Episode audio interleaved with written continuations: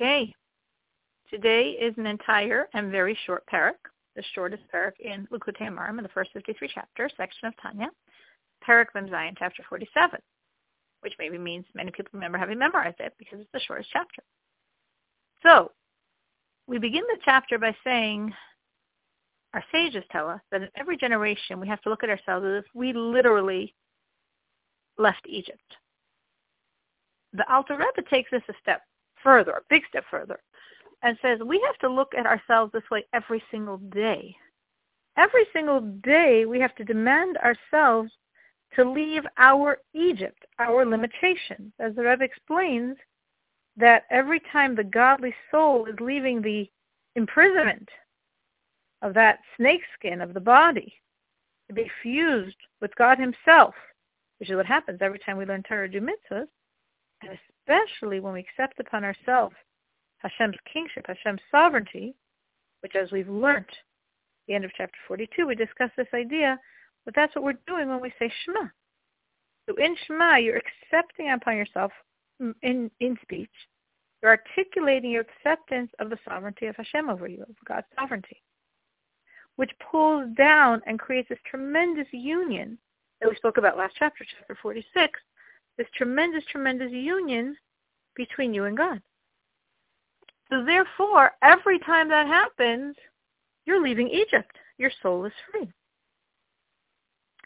We say in Shema, Shema Yisrael, Hashem Elokeinu, Hashem Echad.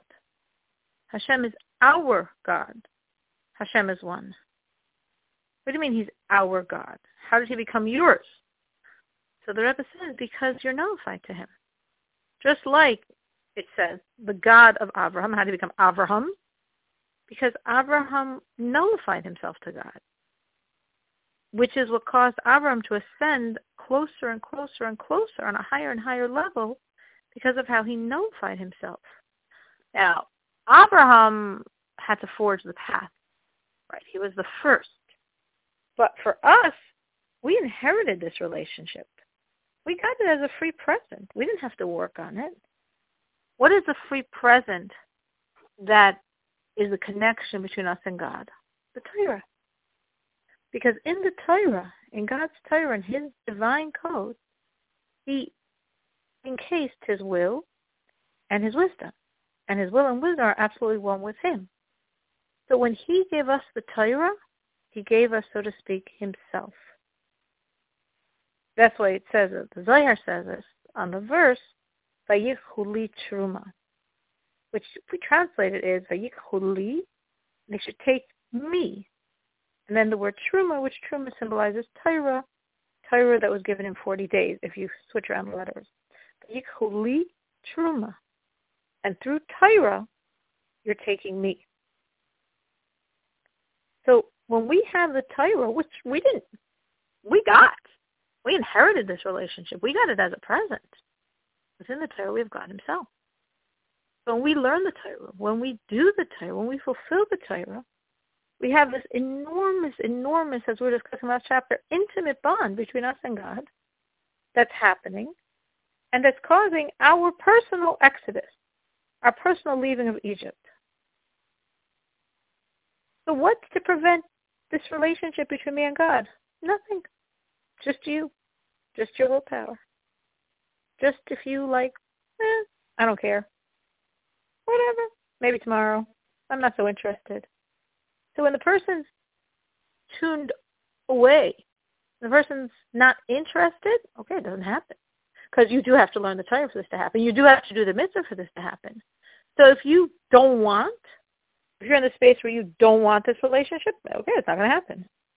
But as soon as you want it, as soon as you say yes, I want this. I am accepting God as my God.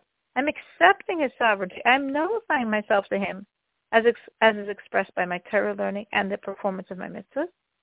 Then right away, there's this enormous, intimate fusion between you and God. There's the leaving of Egypt, Exodus, which the Rebbe says is why at the end of Shema we talk about leaving Egypt, which is something our sages puzzle over because they're like, how did that get stuck here? It's got nothing to do with the mitzvah of Shema. Meaning there's a mitzvah of Shema, which is the first paragraph and second paragraph.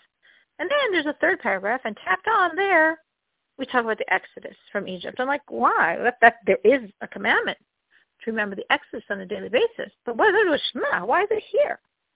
The Rebbe says, now we understand why our sages incorporated within Shema the idea of leaving Egypt. Because when you do Shema properly, and you accept upon yourself God's sovereignty, and therefore you have this fusion with him, this allows you to leave your Egypt. This allows your soul to be free. So through Shema, we literally come to Yitzias Mitzrayim, the Exodus. Any questions?